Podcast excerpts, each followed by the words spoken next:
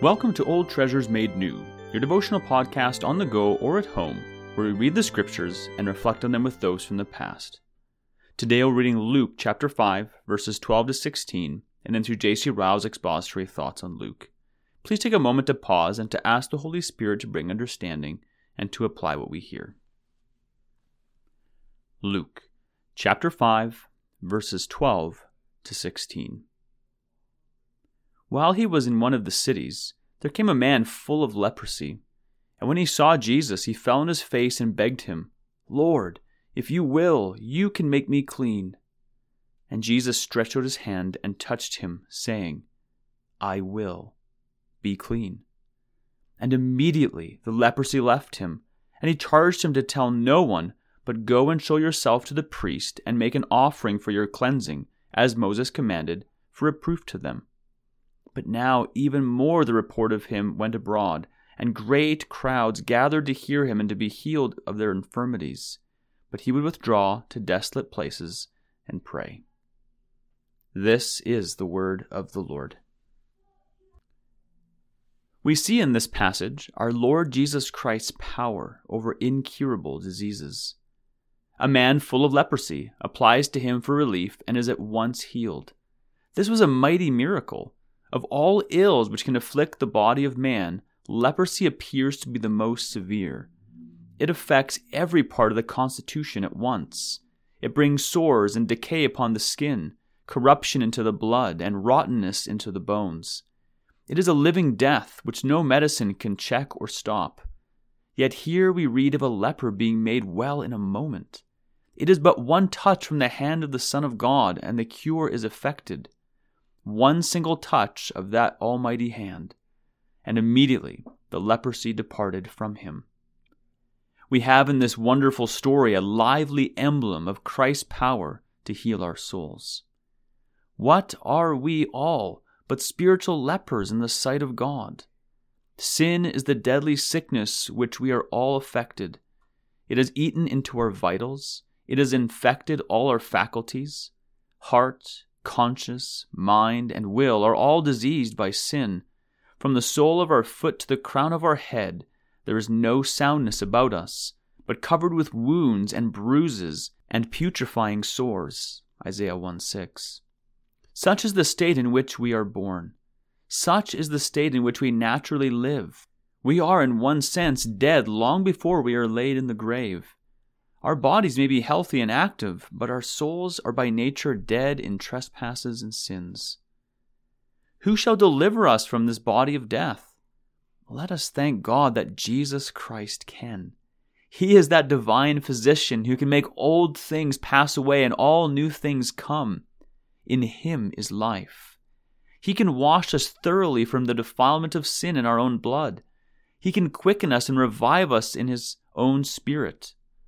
He can cleanse our hearts, open the eyes of our understanding, renew our wills, and make us whole. Let this sink down deeply into our hearts. There is medicine to heal our sickness. If we are lost, it is not because we cannot be saved. However corrupt our hearts and however wicked our past lives, there is hope for us in the gospel. There is no case of spiritual leprosy too hard for Christ. We see, secondly, in this passage, our Lord Jesus Christ's willingness to help those that are in need. The petition of the afflicted leper was a very touching one. Lord, he said, if you will, you can make me clean. The answer he received was singularly merciful and gracious. At once our Lord replies, I will be clean. Those two little words, I will, deserve special notice they are a deep mine, rich in comfort and encouragement to all laboring and heavy laden souls. They show us the mind of Christ toward sinners. They exhibit his infinite willingness to do good to the sons of men and his readiness to show compassion. Let us always remember that if men are not saved, it is not because Jesus is not willing to save them. He is not willing that any should perish but that all should come to repentance. 2 Peter 3 9. He would have all men be saved and come to the knowledge of the truth. 1 Timothy 2 4. He has no pleasure in the death of him that dies. Ezekiel 18:32. He would have gathered Jerusalem's children as a hen gathers her chicks if they had only had been gathered. Matthew 23:37. He would, but they would not. The blame of the sinner's ruin must be borne by himself. It is his own will, and not Christ's will, if he is lost forever. It is a solemn saying of our Lord's, You will not come unto me that you might have life. John 5:40. We see thirdly in this passage what respect our Lord Jesus Christ paid the ceremonial law of Moses. He bids the leper go and show himself to the priest, according to the requirement in Leviticus, that he may be legally pronounced clean. He bids him offer an offering on the occasion of his doing so, according as Moses commanded. Our Lord knew well that the ceremonies of the Mosaic law were only shadows and figures of good things to come, and had in themselves no inherent power. He knew well that the last days of the Levitical institutions were close at hand, and they were soon to be laid aside forever. But so long as they are not abrogated, he would have them respected. They were ordained by God Himself. They were pictures and lively emblems of the gospel. They were not, therefore, to be lightly esteemed. There is a lesson here for Christians which we shall do well to remember. Let us take heed that we do not despise the ceremonial law because its work is done. Let us beware of neglecting those parts of the Bible which contain it, under the idea that the believer in the gospel has nothing to do with them. It is true that the darkness is past, and the true light now shines. 1 John 2 8. We have nothing to do now with altars, sacrifices, or priests. Those who wish to revive them are like men who light a candle at noonday. But true as this is, we must never forget that the ceremonial law is still full of instruction. It contained that same gospel in the bud, which we now see in full flower. Rightly understood, we shall always find it throwing strong light on the gospel of Christ. The Bible reader who neglects to study it will always find at least that by the neglect his soul has suffered damage. We see, lastly, in this passage, our Lord Jesus Christ's diligence about private prayer. Although great multitudes came together to hear and to be healed by him of their infirmities, he still made time for secret devotion.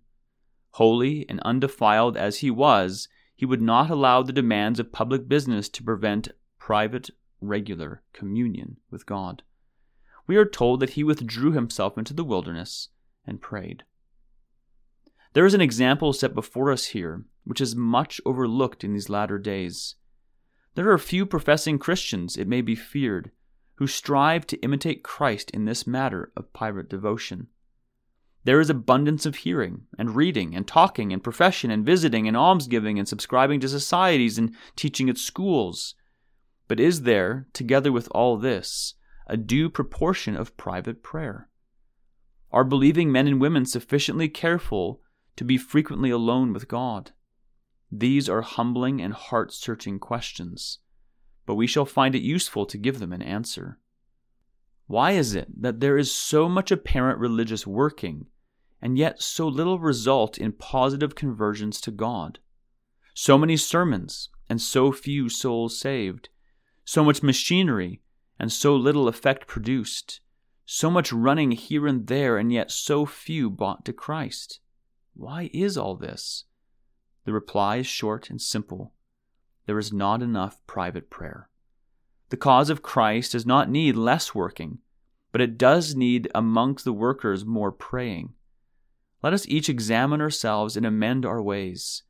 The most successful workmen in the Lord's vineyard are those who are like their Master, often and much upon their knees. That is the end of Ryle's expository thoughts for these verses. Let us carefully consider what we have heard today, and may the Lord be pleased to bring the growth for His glory.